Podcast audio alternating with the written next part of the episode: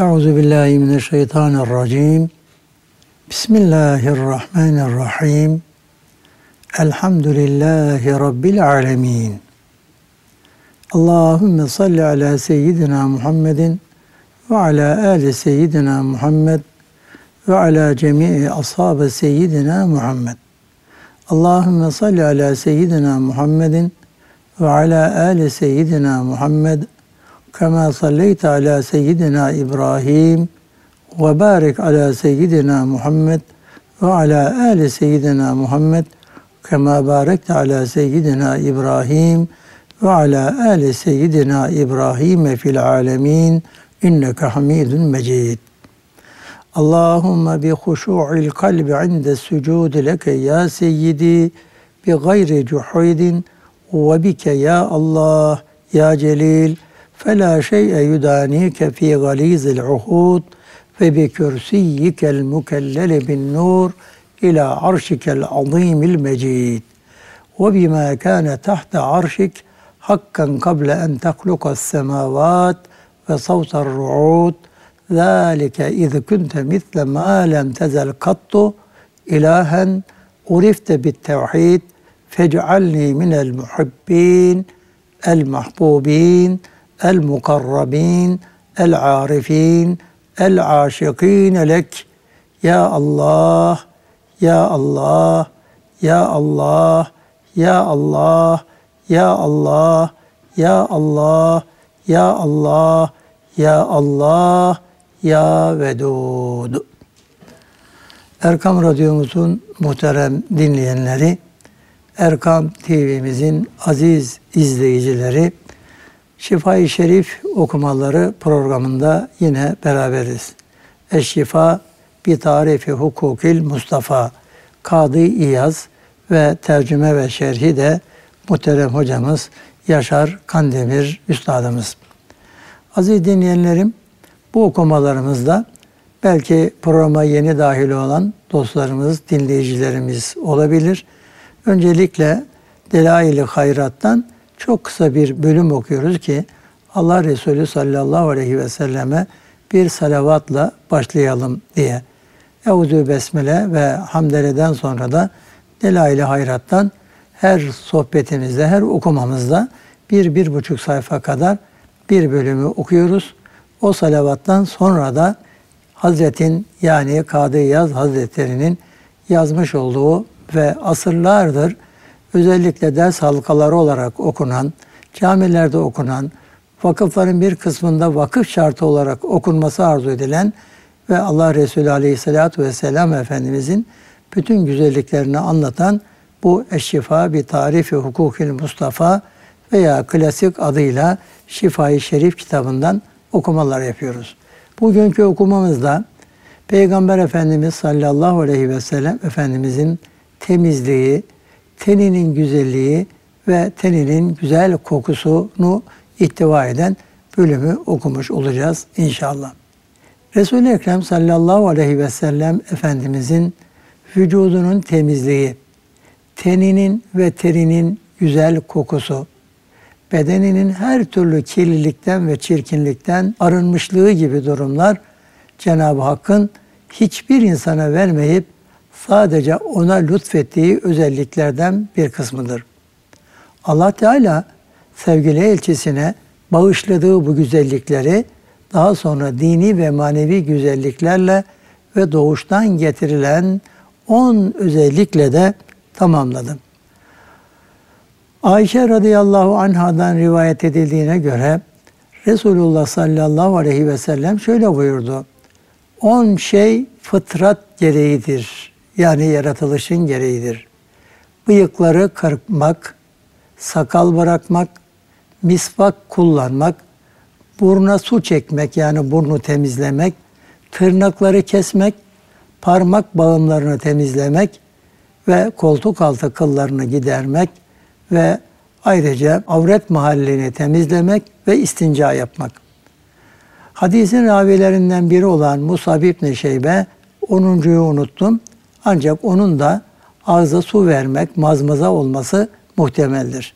Böylece bu hadis-i şerifte Allah Resulü sevgili Peygamberimiz sallallahu aleyhi ve sellem gerçekten bir insanın dahili temizliği için nelere dikkat etmesi gerektiğini çok dikkatli bir şekilde bizlere hatırlatmış oluyor. İnsan bunları zaten yapınca gerçekten o zahiri temizliği sağlamış olur. Saçına, sakalına dikkat ederse, ne bileyim tırnaklarını keserse, e, diğer taraftan diğer daha özel yerlerinin temizliğine dikkat ederse insan bir noktada hem kendisi rahat eder hem de etrafına o güzelliği yansımış olur. Resul-i Ekrem sallallahu aleyhi ve sellem şöyle buyurdular. Din temizlik üzerine kurulmuştur. Enes İbni Malik radıyallahu anh şöyle demiştir. Hayatım boyunca Resul-i Ekrem sallallahu aleyhi ve sellemin kokusundan daha güzel ne bir amber, ne bir misk, ne de başka bir şey kokladım.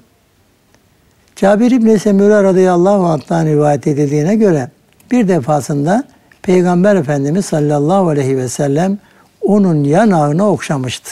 Ya Allah Resulü sallallahu aleyhi ve sellemin tabi bu hareketlerini sahabe anlatırken ondaki beşeri ilişkilerin de ne kadar nazif, ne kadar latif, ne kadar insanı besleyici olduğunu da böylece öğrenmiş oluyor.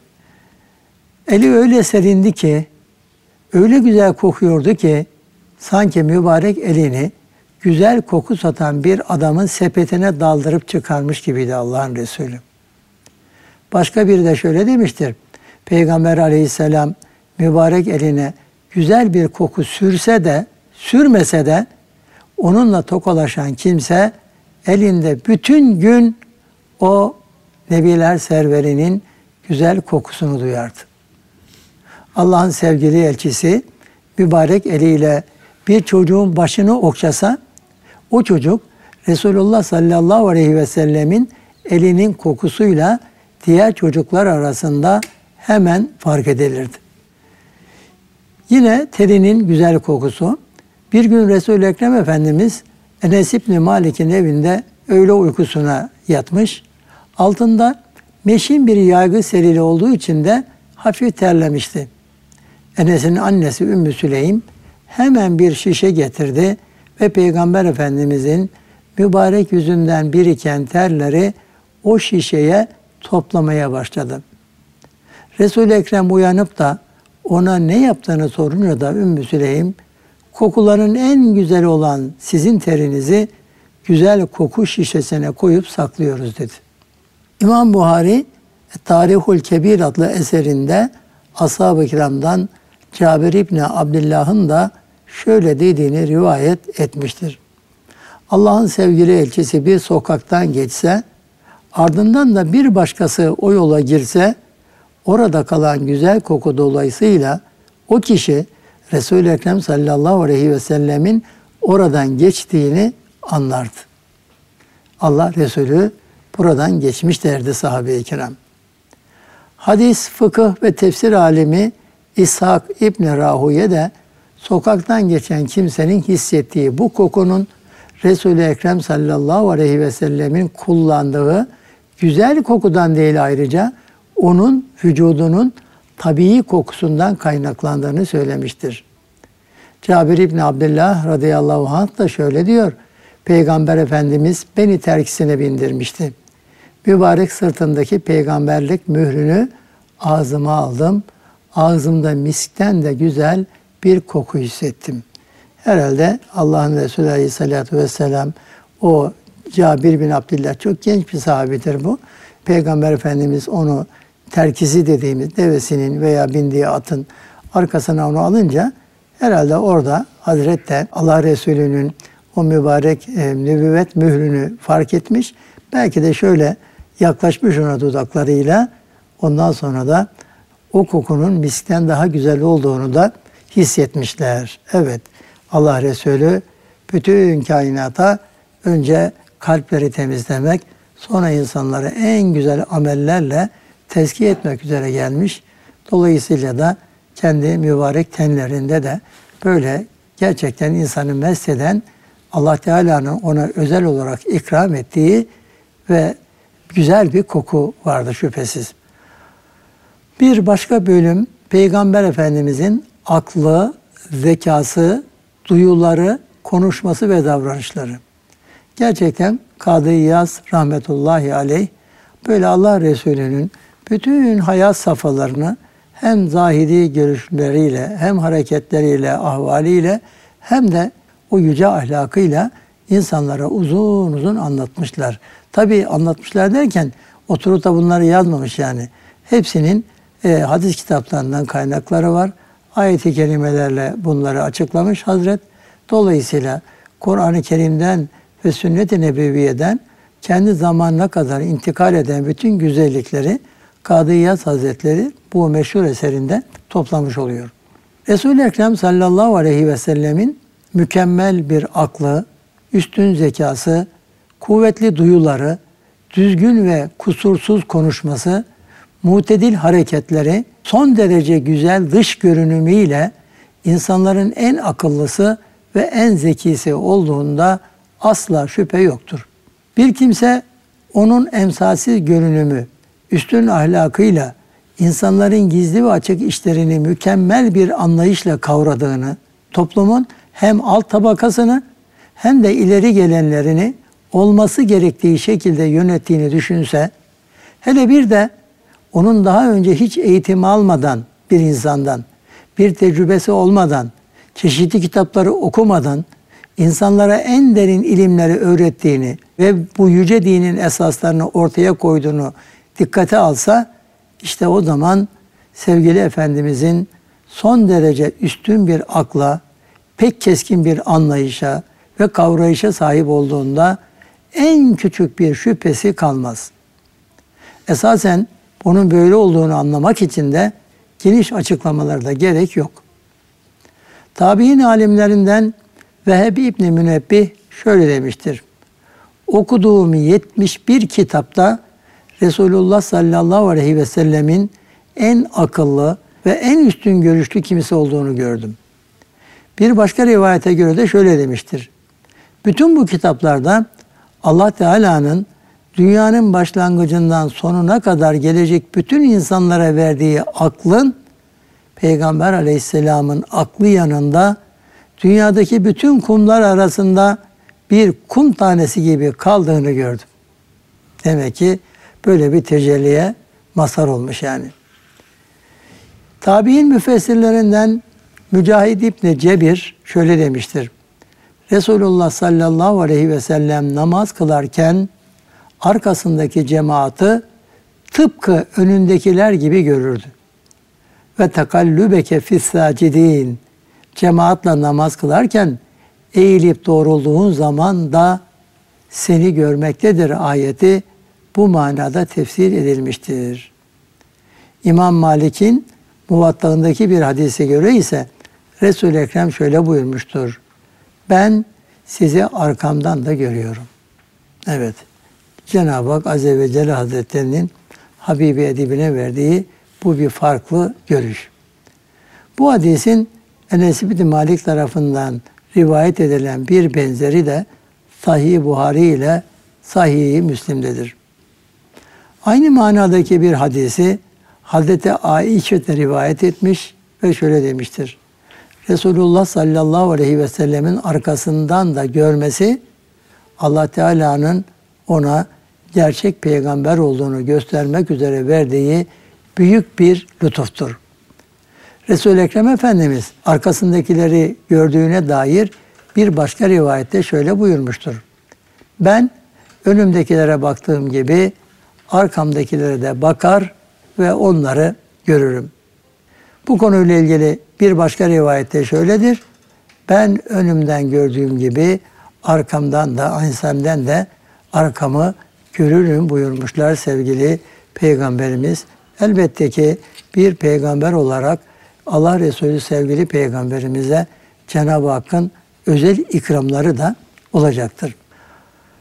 Endülüslü muhaddis Bakı bin Mahlet El Müsned'inde Hazreti Ayşe'den şöyle bir rivayet nakletmiş. Nebi-i Muhterem sallallahu aleyhi ve sellem aydınlıkta gördüğü gibi karanlıkta da görürdü. Resul-i Ekrem'in melekleri ve şeytanları gördüğüne dair pek çok hadis vardır. Bunlardan birinde Efendimiz sallallahu aleyhi ve sellem şöyle buyurmuştur. Cinlerden son derece becerikli biri, bir ifrit, dün gece namazımı bozdurmak için bana ansızın hücum etti. Ama Allah Teala beni galip getirdi de ona istediğimi yapma fırsatını bana verdi. Sabah olunca hepiniz görüp seyredesiniz diye onu mescidin direklerinden birine bağlamak istedim. Fakat kardeşim Süleyman peygamberin Rabbim beni bağışla, bana öyle bir saltanat ver ki benden başka hiç kimseye nasip olmasın. Şüphesiz bütün nimetleri bağışlayan yalnız sensin dediği aklıma geldi de ifriti yani o cinni köpek kovar gibi kovdum veya onu Allah Teala köpek kovar gibi kovdu. Habeşistan Necaşisi Kralı Ashame'nin cenazesi Peygamber Efendimizin gözünün önüne getirildi. O da onun cenaze namazını kıldırdı. Habeşistan Kralı Asame, Mekkeli müşriklerin zulmünden kaçarak ülkesine hicret eden ilk Müslümanları himaye etmiş. Daha sonra da Peygamber Efendimiz'i görmediği, onun hiçbir mucizesine şahit olmadığı halde Resulullah'ın İslam'a gir davetini kabul ederek Müslüman olmuştu. Ashab-ı kiramdan yine Cabir İbni Abdullah bu aziz sahabenin anlattığına göre bir gün Resul-i Ekrem sallallahu aleyhi ve sellem şöyle buyurdu. Bugün Habeşistan'da salih bir kimse olan Ashame vefat etti. Hadi onun için cenaze namazı kılınız, ona istiğfar ediniz buyurmuş. Ardından da kendileri bizzat Necasi'nin cenaze namazını kıldırmıştı. Cenazenin Resul-i Ekrem'in önüne getirildiğini sahabiler görmemiş. Onlar gıyabi cenaze namazı kıldıklarını düşünmüşlerdi. Halbuki Allah Teala o anda Allah Resulü'nün önünde onu göstermiş oldu. Tabii bu göstermenin keyfiyetini bilmiyoruz. Resul-i Ekrem sallallahu aleyhi ve sellem Miraç dönüşü Kureyşlere Beytül Makdis'i tasvir ederken de Beytül Makdis onun gözünün önüne getirilmişti. Resul-i Ekrem sallallahu aleyhi ve sellem şöyle buyurmuştur. Kureyş Miraç dönüşünde beni yalanladığı zaman Kabe'de Hicr mevkiinde ayakta durdum. Allah Teala Beytül Makdis'i gözümün önüne getirdi. Ben de ona bakarak Kureyşlerin Beytül Makdis hakkındaki sorularını bir bir cevaplandırdım. Peygamber aleyhisselam Medine'de Mescid-i Nebevi'yi inşa ederken mescidin mihrabını belirlemesi için Kabe de onun gözünün önüne getirilmişti. Çünkü mescidin kıblesi Kabe'yi görmesi gerekiyordu. Peygamber Efendimiz Mescid-i Nebevi'yi inşa ettiği zaman kıble Beytül Makdis'e yönelik idi. Allah'ın elçisi Beytül Makdis'e doğru namaz kılmakla beraber kıblenin Kabe olmasını çok arzu ediyordu. Belki de bu sebeple ona Kabe gösterilmişti. Resul-i Ekrem sallallahu aleyhi ve sellem'den Ülker takım yıldızındaki 12 yıldızı bir arada gördüğü de rivayet edilmiştir. Ahmet İbni Hanbel ve daha başka alimlerin söylediği gibi Peygamber Efendimizin Necaşi'yi, Beytül Makdis'i ve Kabe'yi gözleriyle görmesi şeklinde anlaşılmıştır. Her ne kadar bazı alimler bu görme olayını bilme, mükaşefe diye yorumlamış ise de rivayetler bu yorumun isabetli olmadığını göstermektedir. Zaten Resulullah'ın bunları gözle görüyormuş gibi haber vermesi olmayacak bir şey değildir. Çünkü bunlar peygamberlere mahsus özelliklerdir. Ebu Hüreyre radıyallahu anh'tan rivayet edildiğine göre Resul-i Ekrem sallallahu aleyhi ve sellem şöyle buyurmuştur. Hz. Musa Allah Teala kendisine tecelli ettiği zaman gözünde öyle bir nur meydana geldi ki karanlık bir gecede on fersah ötede bir taşın üzerinde bulunan karıncayı bile görürdü. Allah Teala'nın verdiği o ilahi nurla Hazreti Musa. Şayet Hz. Musa Allah Teala'nın kendisine tecelli etmesiyle böyle bir özelliğe sahip olmuşsa sevgili peygamberimiz miraca çıktıktan Rabbinin en büyük mucizelerinden bir kısmını görme bahtiyarlığına erdikten sonra yukarıda zikrettiğimiz özellikleri şahsında barındırması olmayacak bir şey de değildir. Resul-i Ekrem Efendimiz o devrin en güçlü pehlivanı olan Rukane'yi İslam'a davet etmiş, kendisini yendiği takdirde Müslüman olacağına dair de ondan söz almış, sonra da tuttukları güreşte onu yenmiştir. Peygamber Efendimizin çok güçlü olan Rukane'yi cahiliye devrinde yendiği, bunun üzerine Rukane'nin de tekrar tekrar güreşmek istediği, Resul-i Ekrem'in de üç defa onun sırtını yere getirdiği belirtilmektedir. Bu konuda birçok da rivayet vardır.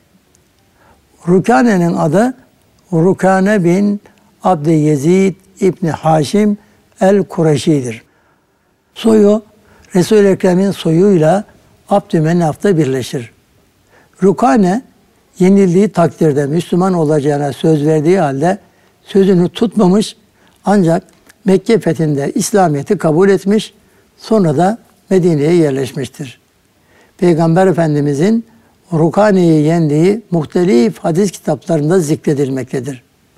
Kadı İyaz kitabımızın müellifi Abdurrezzak Es-San'ani'nin El Musannef'inde kaydettiği gibi ondan Ebu Rukane diye söz etmişse de doğrusunun Rukane olduğu kaydedilmektedir.